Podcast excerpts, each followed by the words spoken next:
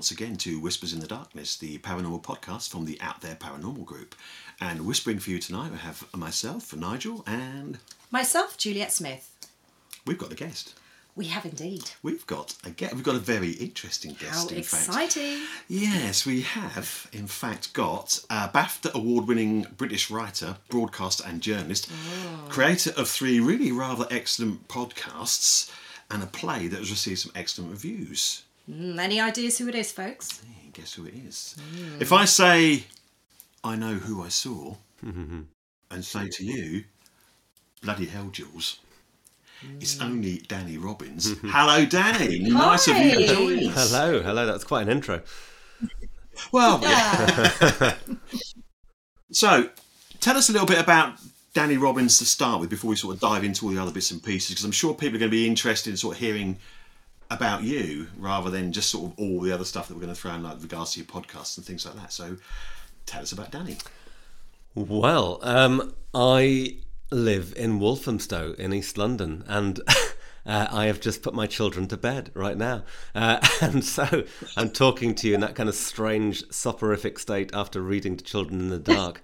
This is the kind of the unglamorous side behind my life. No, I mean, you know, it's lovely, isn't it? I've been neglecting my children too much recently. I've been making 15 episodes of Uncanny, which has been this kind of relentless, intense labour of love, you know, which has just kind of filled every waking moment. And, like, you know, to the mad extent where there was one day where I worked 19 hours, getting up at 9 in the morning and going to bed at 4 o'clock in the morning.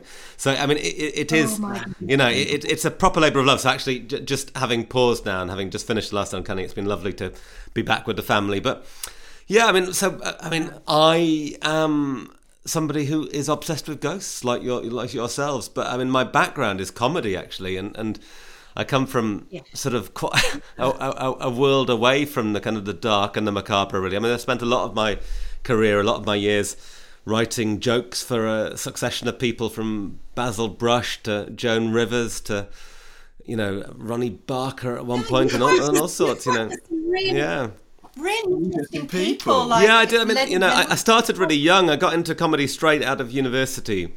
You know, even at university, actually, I was submitting stuff to radio and TV programmes, and just kind of was lucky to get a break very early and kind of, you know, started writing. You know, it's pretty much the only job I've ever done. I did a few kind of bar jobs, you know, sort of working in theatre bars when I first left university, but I pretty much spent my entire adult life writing and performing, and I really enjoyed comedy, and I do love comedy still, but I reached a point where I felt a little bit of an end of the road with it. I felt a little bit dissatisfied with just being facetious and funny on a regular basis, and I wanted to do something more. And I think I was always very interested in exploring ghosts, and it comes from a place with me which I think really stems right back to childhood, where I was brought up in an atheist household by a mum who had been brought up Catholic. And so whenever I went to visit my grandparents, the house was surrounded by these images of belief, of popes and, you know, Jesus staring down at me in a very sort of slightly menacing way, holding his sacred heart, and, you know, lots of images that I was fascinated by but didn't quite understand. And I think I always felt like I was a little bit left out of something. I wanted to be part of a club and wanted to be part of... I liked the idea of magic, and I liked the idea of there was something more out there, and I really love the idea that we don't just stop and that we don't just die, and that all of this amazing work that we put into being human beings, of living and loving and fathering and, you know, husbanding and all the communication that we do, and, you know, building up these amazing networks of friends and all the kind of things we do, you know, whether it's you know, building a table or writing a book or painting a picture or, you know, just creating an amazing friend network or just being good at your job, whatever you do that you do well, you know, the idea that that just ceases is horrible and hateful and unbearable. And so the idea that we could come back is, I think, what really, really makes me interested in ghosts. I think that's the little kind of the lamp that leads me into the darkness. I mean, I got into it myself because I had an experience when I was a child of about 5 or 6 years old. I was brought up in an old farmhouse, you know, and I at the time I just thought it was simply, you know, just a person, and it was only until I was older in later life that I actually thought about it and realised what it was. And that's really what got me into it, and having these experiences that obviously as I got older I grew and became more aware, spiritually aware with it and things like that. And it's fascinated me ever since then. I've always been drawn to it, you know. Yeah, that's really interesting. I mean, I think I live vicariously through people who have seen things or experienced things, because I have never ever had an experience that I would class as supernatural, and I do feel like I really would like to. And I found myself in situations like when we were recording Battersea Poltergeist, we went to 30 East Drive, which a lot of people will have heard of. It's this famous kind of paranormal tourist destination now, where the Black Monk of Pontefract case happened. And I went, and I was desperate for something to happen. I was like, oh, please, I'd love to see an object fly through the air or something. Yeah. And I felt nothing at all, really. And I would love it. But at the same time, I think, be careful what you wish for. You know, I was talking to Barry Dodds, who does the Parapod, you know, who you might know. Yeah. And so he was saying that he had never had an experience happen to him, but he was a believer. And then suddenly he had something happen to him in Edinburgh, I think it was, one summer when they were filming Parapod, and he had something happen to him that absolutely terrified the life out of him, to the point where he sort of ran out of the venue screaming and had to be calmed down by his team. You know all about it. But I mean, he says he wishes that he hadn't had that, you know, and like, that he could go back, you know. You can't go back. That's the thing, you know. All of the people I've interviewed for Uncanny, you can't unpick that experience. It is life-changing, you know. It changes the way you see the world, and that may not be something that you want. Well, especially with some of the cases you were talking about as well, where that has really affected the people, you know. And it's amazing actually hear them come on and tell the stories like that. I mean, how do you decide which stories you're actually going to use? I mean, you must get like hundreds of them sent through to you. Yeah, I do. I mean, literally hundreds and hundreds, and you know, sometimes it feels like almost hundreds a day. It's incredible. It's this non-stop deluge, but it's wonderful, and I love it. You know, and we're trying really hard to get through all of them and reply to everybody. And you know, we've got so many incredible stories coming in. I mean, certain stories set my pulse racing, you know, the stories that give me a little shiver down the spine when I read it, then that's a really good indicator. But the ones that really excite me are the ones that begin, I don't believe in ghosts, but I've seen a ghost. Because I feel like, you know, it's very easy to see a ghost if you want to. You know, if you are somebody who believes passionately in ghosts and you go into an environment, you know, like, you know, that is rumoured to be haunted, a haunted castle or a haunted pub, whatever, you can see ghosts, you know, every shadow, every creak of the floorboards can be a ghost, you know, if your mind is going in that direction, you kind of want it enough. But if you're somebody who's resolutely kind of bombastically sceptic, like, you know, Ken from Room 611, who's this, you know, eminent geneticist, you know, this scientist, if you're someone like that who just is totally set up and hardwired to not believe in ghosts, and you see a ghost, I want to know about that. You know, that's what excites me, you know, because that's the point where you think, well, actually, if it can happen to that person, it can happen to anybody. Because, you know, if you're someone who's determinedly not going to believe in ghosts and you still see them, I mean, you know, something is going on here. So those are the ones that would definitely head to the top of the pile, I think. And then, you know, beyond that, I just, you know, for me, it's, I love to try and have a diversity of voices in the series. And I think, you know, that's something we can work even harder at next series, and hear, you know, stories from different age groups, different backgrounds, different walks of life, different countries, you know. And I'd like to push that more and more in the second series. And you know, we had that interesting story about Jinn, about the Muslim teenager who the angel in the bathroom. I think it was case 7. You know, which is really interesting.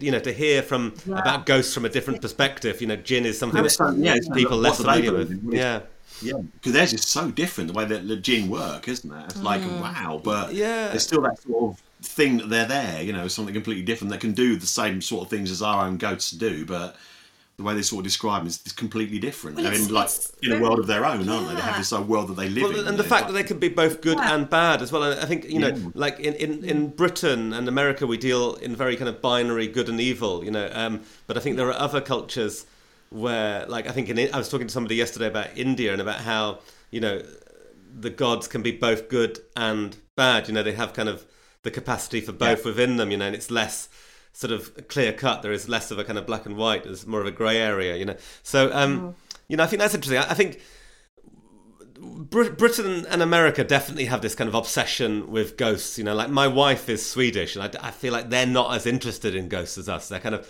quite kind of rational, kind of pragmatic people. Yeah. You know, I think we are so interested with ghosts because we are very, very bad at dealing with death. You know, like we, you know, like we're not like, you know, some cultures have this wonderful kind of link with ancestors and they kind of, you know, the dead are with you at all times. You know, you process death in a better way. We freak out about death. And so we need ghosts. Ghosts are this kind of comfort blanket, this kind of buffer zone between us and death. Yeah, we thought about it like that. That's quite a good way of putting it. But we do. There is that stigma attached to people dying. You know, it's really, really strange. We're really. I mean, you know, personally, I'm really frightened of death. You know, like I have times in my life I've had a really profound fear of death. So I think, you know, we hang on to ghosts because, as frightening as they are, this is the paradox of ghosts. That as frightening as they are, they're also comforting. Yeah, they are. Yeah. They really are, and it's quite interesting how. Ancient cultures as well, they all believe in spirit and ghosts, and yet these ancient cultures through civilizations have never actually met, you know, thousands and thousands of years ago, and that absolutely fascinates me. And they all believe in a good, and they believe in an evil, and the good is up and the evil is down, and yet these cultures have never actually met. I mean, I find that really, really interesting going back. When we look at the similarities between them, you're talking about, you sort of get Egyptians and the Aztecs and stuff like that. Their concepts are similar, but then they're miles apart. So I mean, it's always something with humanity, though, hasn't it? We have to have that sort of belief in something. Well, it's really interesting, and I think, you know, you look at kind of ghost belief, and you think, well, you have all these similarities of reports from Roman times until now. You know, the way that a poltergeist haunting is described is described in the same terms throughout history. You know, like I think we found we talked about this in the Battersea Poltergeist live show, but I think we found like a, you know, an account from sort of something like 850 AD from some German monks, you know, and they described it in virtually identical terms to the way the Battersea Poltergeist haunting in the 1950s was described. You know, and so you think, well, either there is something going on here, and you know, people are describing it in the same way as you might describe a rainstorm. You know, if you got 10 people to describe a rainstorm, they describe it in very similar terms. You know, or, you know, our brains are processing something in very similar terms. You know, either the thing exists, or it's just our brain's way of dealing with things. You know, and that you know, maybe ghost belief is very similar throughout the ages because all those people have needed to deal with death in the same way. You know, I think, you know, you can look at this in very different ways depending on if you're coming at it from a believer's point of view or a skeptic point of view. That's very true, that's true. That's the one thing I really enjoyed about when you've done the Uncanny, especially the Uncanny podcast, is the fact that you've got people from both sides of the argument to actually talk. You've got a skeptic and you've got a believer as your experts, and they both come up with perfectly valid reasoning. Absolutely. And you're sitting there trying to make your mind up because you're thinking, oh, I really believe in this. And all of a sudden they say, well, no, it could be this.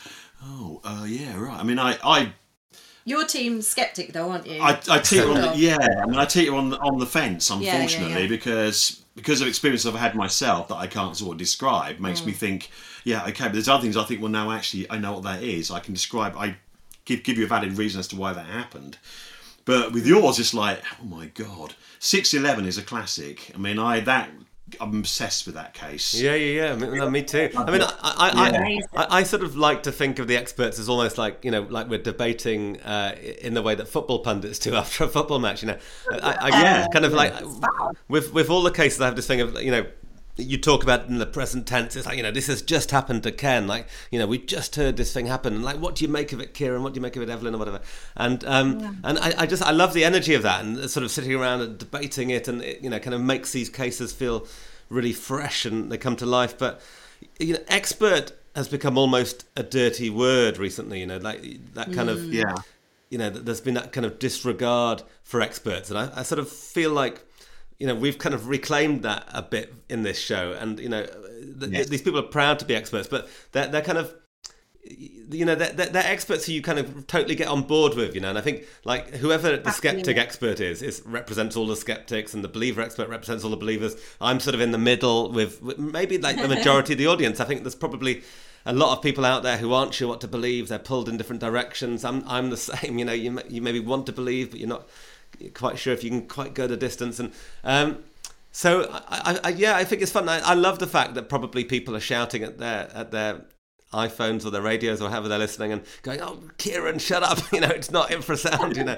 and you know, "Evelyn, I can't believe you're saying that. What do you think? You know, of course, poltergeists don't exist." You know, and I think that's fun as long as it kind of keeps in that fun, respectful environment, which amazingly it seems to. I mean, that is the kind of quite unique thing about this show, that in this hugely polarized world that we live in, where we define ourselves as much by what we hate as what we love, you know, somehow, even though people are completely opposite ends of the spectrum, believing in ghosts or not believing in ghosts, it doesn't get more polarised than that. And yet everyone gets on and enjoys it in their own way. And that's probably the thing that I am proudest of this whole thing, really, that with both Battersea and Uncanny, that we've kept that kindness. You know, I think it's so important. Yeah. And it's really refreshing to see. I mean, we've been working in paranormal circles for a number of years, and you see some of the infighting that goes on. It's horrendous. Yeah. Really awful. You don't see it so much on Twitter, but you do see it an awful lot on Facebook. But groups bickering with each other and arguing with each other, it's just crazy. It's crackers because we're all looking for the same thing. Exactly. And you can't understand it, which is why I like this so much, the fact that all of a sudden we've got this little community where everybody's opinion is valid, and I've learned so much from this as well. You know, we're listening, just basically listening to the show, listening to what the people have been saying. It's brilliant. It's interesting for people like me as well that, you know, do have experiences, because I battle, because I love the science behind it, and I battle with my psychic side, and then I battle with the science side as well, because I'm very into the science and quantum theory and, you know, parallel dimensions and all this kind of stuff. So when you put the two together, you know, and you blend experiences and the science, it really does make you think a lot about it. And I love how Uncanny has kind of looked at both sides of the coin. You know, I don't think that has really been done before. No, I think that's nice. I mean, I think the idea of it making you think is great, because I think a lot of paranormal shows on TV don't, you know, thinking is not required. It's, you know, there's a starting point that ghosts exist and people are running around in night vision cameras and screaming. And it's, you know, I think, so the thing that I think is maybe different about Uncanny to a lot of paranormal shows is that it's not about places, it's about people. And, you know, like so many paranormal shows are about, we go to a place and then we, you know, and we hope that things will happen, and of course things have to happen because it's television and you need it to be exciting, you know. And I think Uncanny takes a starting point of, somebody has had an experience and we want to try and understand and explore and talk about it and find out more about that experience. But, you know, if you go to Louis Belt, you will not have the same experience as Phil had. And if you go, if you know, if Room 611 still existed, you know, some people might have the same experience as they can, but many people wouldn't, you know. And I think, you know, I read an interesting thing on Twitter. One of our kind of, another guy who tweets a lot, called James, who was talking about a poltergeist being like making a cake, and you need the right ingredients, you know, certain people, a certain location, certain times of life, certain environmental things. And I think that's very true. And I think, you know, like, you know, that idea that everybody who turns up at a haunted castle would see a ghost is kind of crazy. And that's where you get into that kind of whole thing of having to fabricate stuff and making stuff up, and, you know, a kind of psychic under pressure, and having to kind of, just basically make stuff up, to kind of keep the punters happy. Absolutely. Yeah. So I'm intrigued by why people have these experiences. I think, you have listened to Uncanny, you've heard some of the genuinely strange, frightening, seemingly inexplicable experiences people have. And just, that's so intriguing. That's enough for me. I just love diving into that. And people keep saying, well, would you go to the location? Are you interested in going to the location? What about the people who live in the house now? And, I think those are all interesting questions. And with a bigger budget and more time and, if we were doing it for television, whatever, then yes, I'd love to go to Louis Bell. I'd love to go to those places. But I'm under no illusions that I would walk into that environment and suddenly see a ghost. No. Chances are you'd see absolutely nothing at all. That's the thing. Like you said, it is a case of time and place, And then you wonder to yourself whether or not the actual person themselves is some kind of trigger. Is it something in them that's actually triggered the experience? Yeah, I think that's fascinating. And I think, it's very clear that a lot of people have these experiences when they're at a certain point in their life, teenagers or even perhaps more so that kind of period of just having left home, university. I've had so many cases sent to me about that kind of period of 19, 20, having just left home, being a student. And you're clearly at your most vulnerable there. You've just left home. You're away from all your support structures. You're trying to cope with life and forge a new life and maybe reinvent yourself and all those kind of things. And at the same time, you're incredibly open. You're like this amazing sponge soaking everything up. I mean, when I look back, I was digging out in the attic the other day and found some letters I'd written to a mate at that time of my life. And just, it's like looking at a different person. You're so so open and so curious about the world and so unjaded. And so absolutely. I mean, so if you are coming from a believer point of view, then maybe that makes you more open to these experiences and you can kind of receive these messages. And if you're a skeptic, then you would say, well, look, that's somebody who's kind of more prone to anxiety, more prone to imaginative flights of fancy. So, it's interesting. But having said that, I could give you many cases that are sent to me that are, somebody in their 40s or their 50s or their 60s or whenever, I think these things can happen to you at any moment in your life at any point. Yeah. So, Danny, the cases that you chose for Uncanny, were you actually surprised by the ones that got the most responses? I was certainly surprised by the scale of the response. I felt that Ken's was a really good story, and I wondered about whether to lead with it, because on paper I was thinking we had some other stories were like sort of maybe like Charlie Howard, the Brooklyn Poltergeist, where it was sort of like that felt a bit more glamorous. Maybe it was like New York, and she's young, and she's funky, and she's cool. And I was like, should we sort of, if you want to be an attention-grabbing podcast, you kind of go very young and funky and that sort of thing, And here was Ken, this very sensible middle-aged man. And I was like, is a sensible middle-aged man going to be the thing that kind of brings in the mass audience?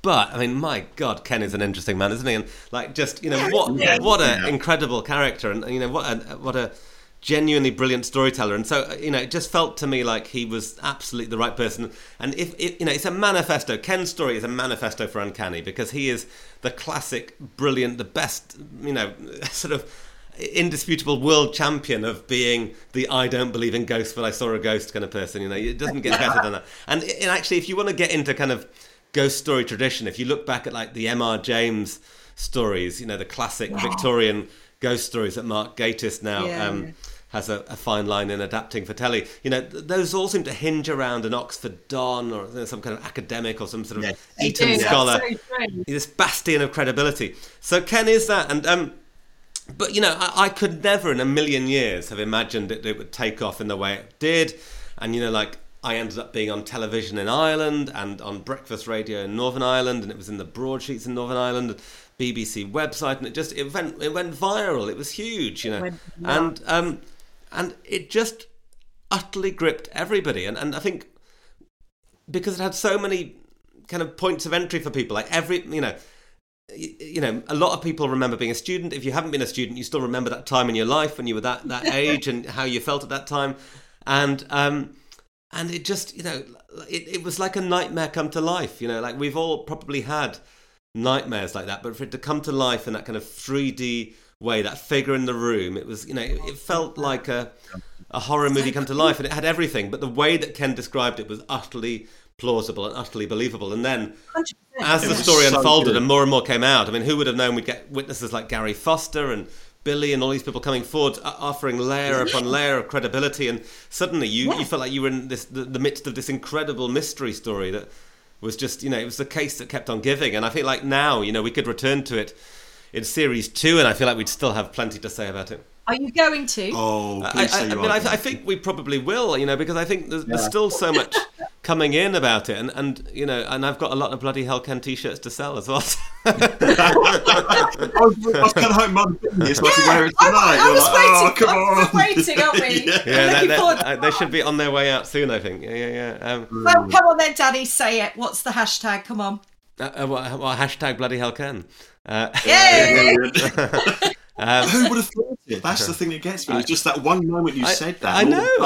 I mean, and honestly, I mean, it was not in any way contrived. I mean, I thought long, and I was thinking about cutting that line. I was thinking, like, you know, do we really need that line? We're desperately trying to get it down, like, because it goes out on Radio 4 as well. We have to hit this kind of set duration of 27 minutes 45 seconds. I think really specific, you know, which always I never like having to hit that. You know, it feels a pain to have to hit that. It's but like pressure. Yeah, but anyway, so like, you know, I was having to get it down, editing it down, cutting bits and stuff. And I was like, do we really need that bloody Hell Ken line? You don't need that, do you? But then I thought, oh, I'll leave it in. And then suddenly, you know, the day it's released, I see it just, you know, my Twitter feed starts filling up with bloody Hell Ken. Yeah. I'm like, oh, okay. Really we might have started something here. But I think it's a catchphrase for the whole thing. But you know, I mean, I think I said this in the last episode, but it came to embody something. It came to embody this kind of almost kind of existential utterance of, like, you know, just there is, you know, there are more things in heaven and earth that, you know, it's surprise, it's fear, it's solidarity with Ken, it's all these kind of things. It became, you know, an expression that whether you're a believer or a skeptic, it summed up how you felt about these cases. You know, that they were breathtaking. You know, and so, you know, we morphed to bloody Hell Phil, and, you know, what do we have? Bloody Hell Grant, and, you know, all those things. You know, I mean, bloody Hell Patty. I mean, you know, that. Every case this series had those moments. I think those bloody hell moments. Yes, yeah, they all did. Yeah, the thing I really liked about this one as well is the fact that you threw in a UFO as well with the Todd London incident. Yeah, because that was really, really refreshing to hear someone do that. Because people think paranormal is just ghosts, but there's such a wide field. Yeah, and to hear you do the UFO story, I thought that's really fascinating. Yeah, it's interesting. I mean, you know, the person. Rhian Roberts, who commissioned the show, who's kind of a very wise and good commissioner, you know, suggested, she said, like, would you do UFOs as well? And I was initially kind of, in my head, I was a bit resistant. I was like, oh, I love ghosts, and I think there's so much to talk about with ghosts. But actually, I'm really glad we did, because it's another really interesting front to open up. And whilst there are lots of similarities, I think, in terms of UFO experiences and ghost experiences, there's also some really, really big differences. I think, you know, ghost experiences are so often in domestic settings, and UFOs are almost always not. They're almost always, you know, driving down a road or somewhere very random, and ghost experiences often come from a build-up, you know. There's a kind of, you know, I don't feel good in this place. I feel uncomfortable. I start hearing noises. You know, it builds. You know, and then, but UFO moments are normally kind of boom, just kind of, you know, like it just comes from nowhere, like a sledgehammer blow. And so, you know, I find that interesting, those differences. But the way that we treat people who've had these experiences are very similar. You know, the as a society as a whole, we're inclined to dismiss these experiences and not be very accepting of them. So, you know, for me, that instantly brings out the kind of, well, you know, I think that's the wrong thing to do. I want to, you know, listen to these people and find out why they've had this and what's going on. And there's more to this, you know. So, it's interesting. But, you know, also, we had, like, guardian angels, and we had premonitions, you know, which took us into slightly different territory as well. I mean, I would love to do a cryptozoology story, and we had a few. That's on my question. Yeah, okay, well, sorry, but we had a few we were exploring. We had you know, there was a few cases that we were thinking we might do, and then it didn't quite fit. It didn't quite work out. But I would like to think that in series 2 we will definitely do something about that. You know, I think that's really interesting territory as well. And what about as well? Because this is something I'm interested in. Is not many people cover underwater hauntings. Yeah, okay. So, and there's quite a few. I mean, obviously the Titanic is known for hauntings. There's been various ghost ships and things like that.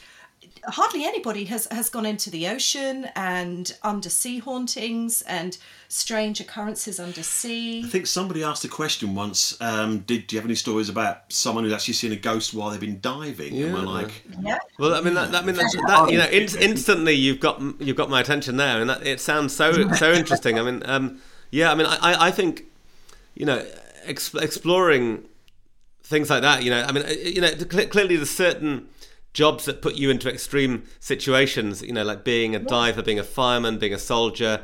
And I imagine there's some really interesting paranormal stories that come out of those extreme things. Oh, absolutely. Yeah. And also, touching, you said, on cryptozoology as well, the Marinara Trench and, because we know more about our moon than we know about our ocean, don't we? That's a fact. So, what is hiding down there? Yeah. It's messy. No, it's fascinating. And we as a people, human beings, have a real fascination with that, the deep, don't we? And with ideas of sea monsters and giant squids and sharks. My kids are endlessly fascinated with sharks. And the sharks are these incredible things that have been around for longer than the dinosaurs, haven't they? And there are sharks swimming around hundreds of years old. Those in themselves are almost supernatural. But they're finding things all the time, aren't they? Yeah, I mean, it was only until the 1920s, 1930s, the coelacanths, the fish that they thought was fish that gone. They found one. They discovered that. Yeah. That they only found. I mean, looking at cryptozoology, there's all these stories about Bigfoot. It was only fairly recently they discovered gorillas living in the mountains. And, they were discovered, 1930s, I think? Mm. It was as late as that. And for years they were like, no, don't be ridiculous. Big apes can't live in mountains. It was sort of unheard of. And yet they were discovered fairly, in history, fairly recently. Yeah. So there's still so much we don't know. Yeah. Well, I mean, you could say the impossible is only what we have not yet realised is possible, So, yeah.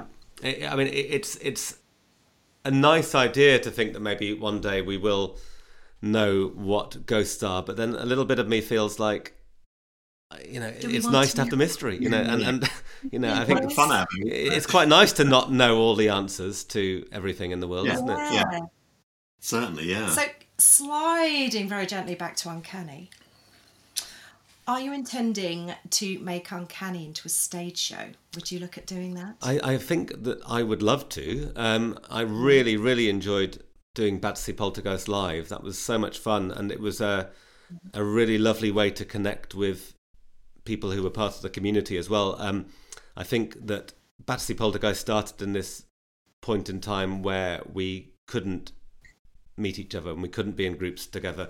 It really was a product of lockdown. It was commissioned at the very beginning of the first lockdown, and it came out in January of this year. Not this year, of 2021. And so it was just great to be out, in the autumn, to go out and see people and be in theatres with people. And what an amazing, brilliant feeling to be out. And I really enjoyed it. And it sort of felt like we were able to do something that was quite different to the podcast, and yet sort of felt in the spirit of the podcast. So, I think Uncanny would be a lot of fun to do that. And it's certainly something that we've chatted about. So I hope that we will make that happen, yeah. So it's a watch this space then? Yeah, definitely. I mean, I would love to get out and do it again. My background is in live performance. I used to do, when I was 15 years old, I was doing stand-up comedy in pubs in Newcastle. That's kind of where... that's where I come from. And and doing sort of the Edinburgh Festival every year. So I had, before I did the Battersea Poltergeist tour, I hadn't been on stage for 10 years. And I found it a bit daunting. It was a little bit like, oh God, can I still do this? But then as soon as I got out there, I was like, I remember this, and it just felt good. So, it all comes flooding back. The muscle memory comes back. So that was a long-winded way of saying that, yes, I would like that to happen, yeah. Brilliant, yeah. So how would you do it? That's the thing. I mean, you would sort of pick some of the stories to take with you. They're like Battersea Poltergeist, it is one story. With Uncanny, you've got so many to sort of try and tell. Yeah, so would you take a select view? It would have to be Ken. Yeah, yeah. I think you'd want to do some of the cases that people love and have a particular connection with, because people would love to hear those debated in more detail. But I mean, it might also be fun to have some newer cases as well. You know, I think it's quite nice when you're doing that kind of thing to have entirely new content. There's a real reason for people to go to it, you know, and so that's perfectly possible as well, you know, and. You know, I don't know. I mean, I think another fun thing about the Battersea Poltergeist tour was having Kieran and Evelyn on stage with me and going out and being that little team. And you know, just the debate between them on stage is quite fun, I think, and taking questions. I mean, the question and answer session was a really good, fun part of it. I don't think Evelyn takes any prisoners, does she? No, she's good with it, you know. And Kieran can stand up to himself as well, you know. So yeah.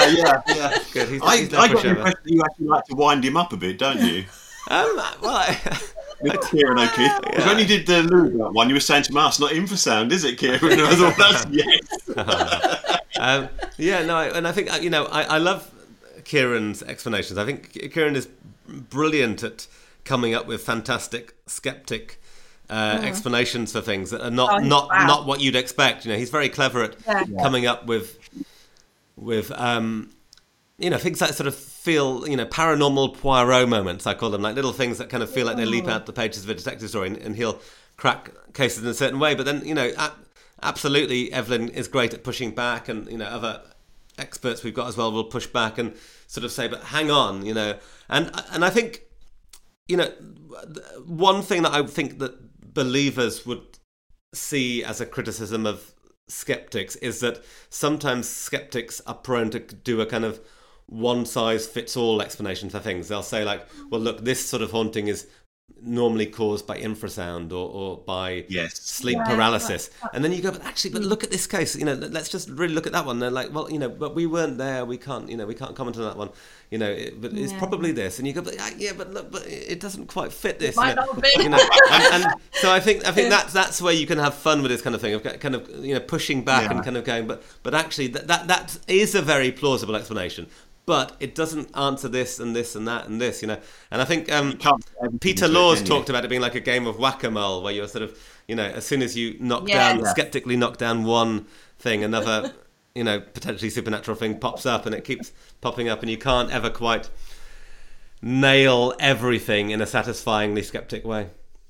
That's so How do you decide on which experts to actually use then? Because you've used quite a few across the series. I mean, we knew quite a few of the names. It's obviously moving the circles that we move in, but there's some new people there we've not heard of before, which is really quite interesting. Oh, okay, so. Yeah. I mean, it's I don't know, it's a mixture. I mean, you know, I've worked with a few of the people before, and then other people are kind of interesting people who came across my path. You know, I mean, clearly, like, Chris French is a really respected skeptic, and so is Deborah Hyde. Right. I mean, Hayley Stevens is someone I've always found really interesting. She did my Haunted podcast with me, and she's, you know, somebody who's kind of different to a lot of the other skeptics out there. I think she comes from a kind of younger point of view, and she's kind of... she was a paranormal investigator before she was a skeptic, so she's... Yeah, you know, which is a really interesting background, that she was a believer turned skeptic, you know, sort of... you know, poacher turned gamekeeper. I mean, I think that's really interesting point of view to come from. You know, Reverend Peter Laws, obviously, he's got an interesting point of view of coming from a religious point of view. Kate Botley came in from that same point of view and was great. So I think it's an interesting mix. I mean, I think there's been quite a few people offering themselves to me as skeptics who I you know, I sort of feel are maybe the sort of people who might crop up on a kind of standard paranormal show, and that's not to sort of denigrate them or those shows, but I sort of feel I kind of like to kind of dig out people who are maybe a little bit more unusual, maybe people who don't get that airspace somewhere else, or, you know, just kind of have slightly different perspectives, and certain people are really right for different cases, you know. I mean, clearly, like, David Clark was, you know, he is the UFO expert par excellence, so he was absolutely perfect for Todmorden. He knows that case inside out. So yeah, I don't know, I mean, I'm always completely open-minded. I'm always kind of keen to find new people, but you start to kind of build a little team that you trust, and I think then it's kind of nice for listeners to have that sense of a team and hearing people coming back again and again, and it becomes a little kind of family. And because you've had that accessibility with them on Twitter as well, where they're quite happy to join in the conversations, and you know, put things in and give you feedback on what's been said. It's really, really nice to be able to sort of access people like that that you probably wouldn't normally have the chance to do. Yeah, I think that's great. And I think not just the experts, but some of the witnesses as well. You know, like Ken joined Twitter specially, so did Phil. You know, Patty made herself available, and Charlie Howard, and, you know, Hannah Betts, all these people. And, you know, I just think that's really unusual, full stop. Now, not just in paranormal shows, just in anything, in a documentary, that the people in the documentary make themselves available and answer your questions on social media immediately after you've heard it. You know, like particularly like in the listen along things, you know, even arguably as you're listening to it. You know, I think that's lovely, and it's you know, we live in a very interactive world. You know, we do have access to famous people in a way that we didn't before. You can send messages to whoever you like, and there's a chance they might reply.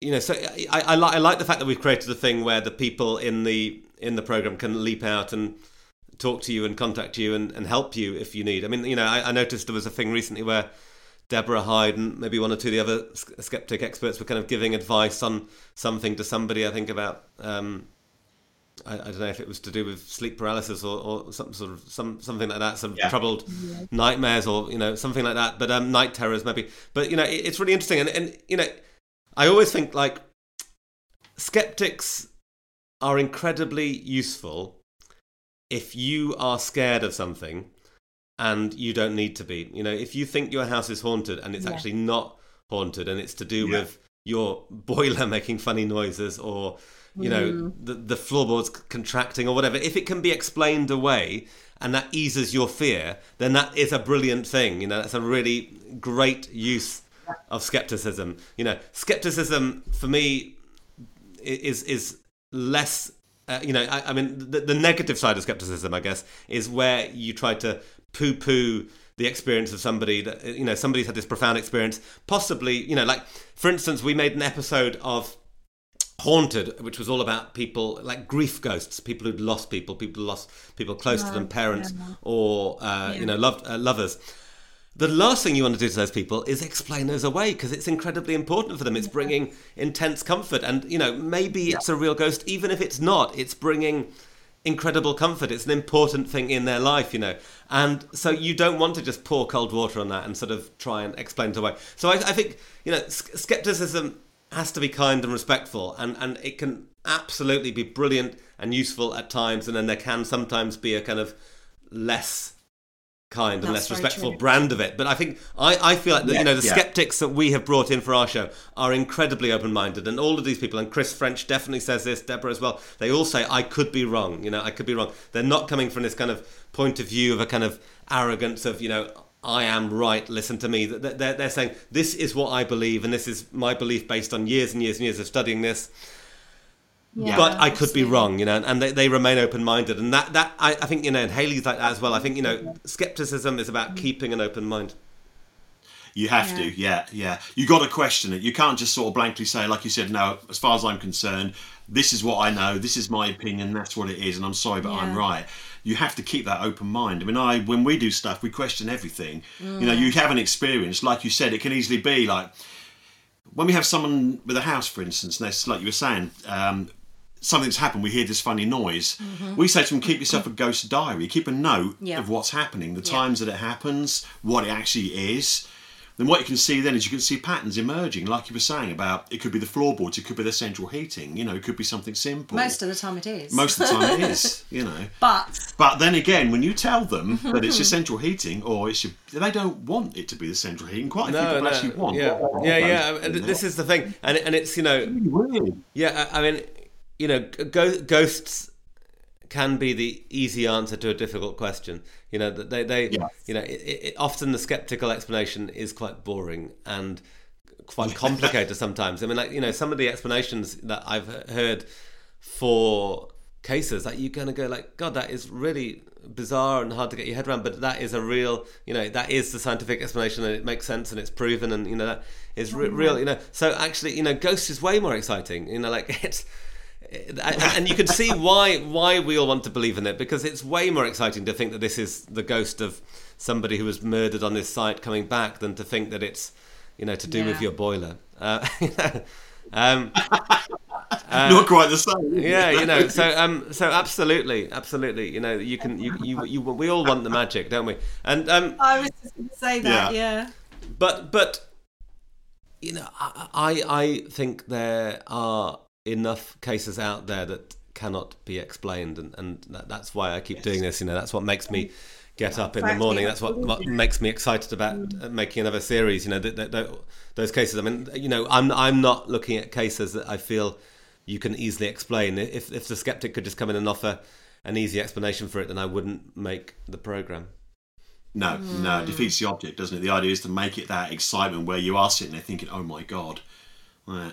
You actually got Kieran O'Keefe to say with Room 611 that he wasn't sure, and I don't think I've heard him say that ever. No, about really? I'm not sure. Yeah. It's really the angel in the bathroom pushed him quite close as well, I think. But you know, Kieran's very interesting because he's somebody who loves the idea of ghosts. You know, he's somebody who grew up obsessed with ghosts as well. And you know, I think you know he enjoys the excitement of it all. You know, I think, you know, he'd love it if ghosts exist. And you know, he doesn't believe in ghosts at all, but I think he'd love it if they did exist. And I think that's quite a healthy thing, really. That combination of rationality and grounding, and also the excitement of it all. You know.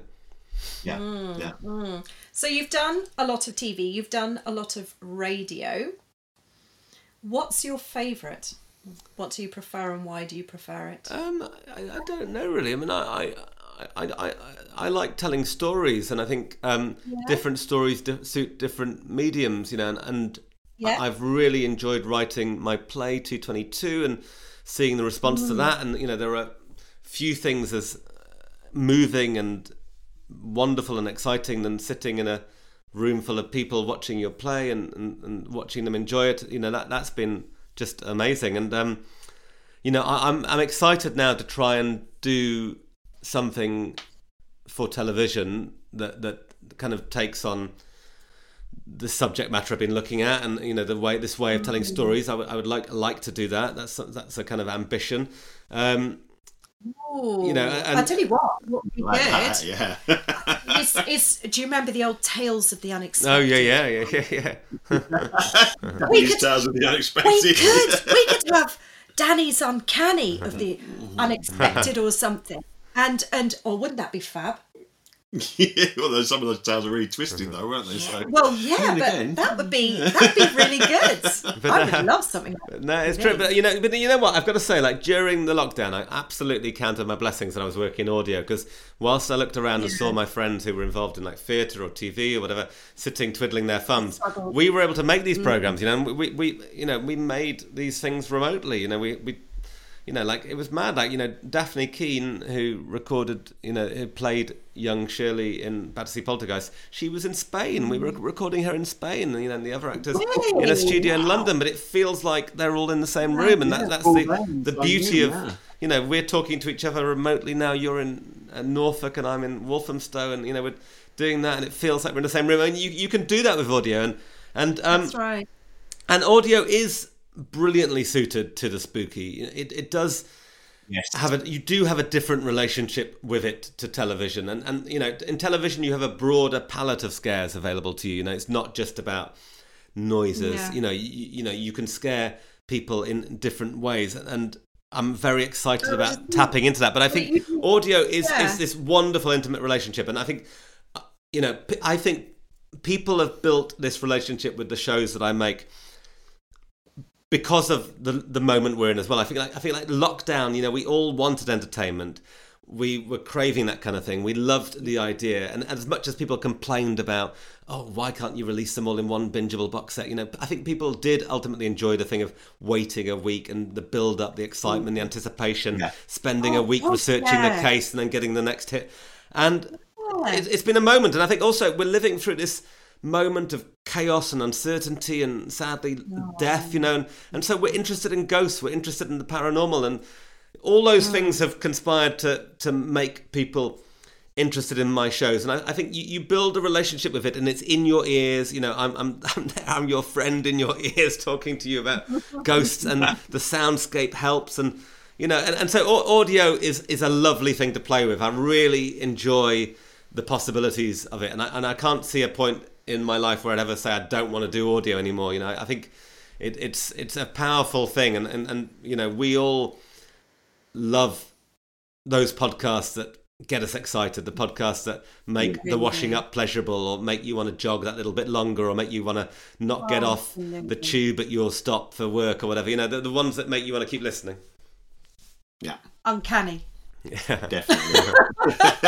So before we sort of wind up, just to say to you, is there any sort of timeline on the next series? Could you give us a sort of rough idea as to when we're going to be sort of... I can't give you any specifics at all, but I mean, I think the plan is that the next project will be this other case like Battersea. You know, we've found this case that we feel is interesting and deep enough to support a multi-part investigation, you know, like kind of eight episodes again, like with Battersea, and we'd tell it through a mixture of drama and documentary again. You know, that was a format that worked really, really well, I think, and really connected with people. Yeah. And, you know, the drama was this brilliant way of bringing the case to life and you know, kind of almost like creating your own archive, if you like, you know, that you get to hear the people this happened to. You know, because that's the one thing, like, you know, hauntings, you know, you don't have the video of it, you know, particularly in the 1950s with Shirley, you know, we don't have all this little neat thing. We can't hear those moments. We can read the descriptions of things, but then using that drama was a way of bringing that to life and evoking it. So I think that will be the next project that we will do. Yeah. And then we'll do an Uncanny after that. So and you know, and who knows, we might drop in the odd bonus episode. We might do... You know, the scope to do bonus episodes of any of these series, really. And, you know, we've got some amazing new Uncanny stories that we could drop in as a bonus episode. So I think, you know, there are no rules. That's the nice thing. It's a podcast. You know, we can drop stuff into the feed whenever we want. So, I mean, all I can say is there will be more. You know, if you like ghosts, you will be served. You know, don't worry. There will be things coming your way in the not too distant future. But I also think, though, that it is important to step away for a little bit, because I think, you know, I don't want to become part of the furniture. I mean, I think Uncanny's exciting for you because it's, you know, this kind of amazing, exciting run of cases. Yeah. But I think if I was there every single week, I think you would get tired of me. I think, you know, like, you know, I would become, you know, just, you know, I don't know. I don't think it would be as exciting as if we take a gap and come back with more stuff. No, like, that's my personal opinion. I agree with that. Yeah, you could slightly coin a phrase, but you could kick the arse out of it quite easily. Yeah, totally. And, you know, and maybe I would get bored of it as well. Like, if I was doing it relentlessly every week, I think it would become formulaic, you know. And I think, you know, to step back, to kind of go, well, look, what worked well about the first series, you know, what do we feel we could do better, you know, like what kind of stories didn't we cover, what kind of areas do we want to go into, and, you know, and we've got some absolute crackers already lined up, you know, the things that we you know came to us kind of late in the series, and we're like, this is such a great story, but we're going to save this now, we're going to hold on to it. So so yeah, I you know, I'm excited about the next generation of stories to tell. So are we. Yeah, just a bit. We can't wait. Yeah. Danny, thank you ever so much for taking the time to talk to us tonight. My pleasure.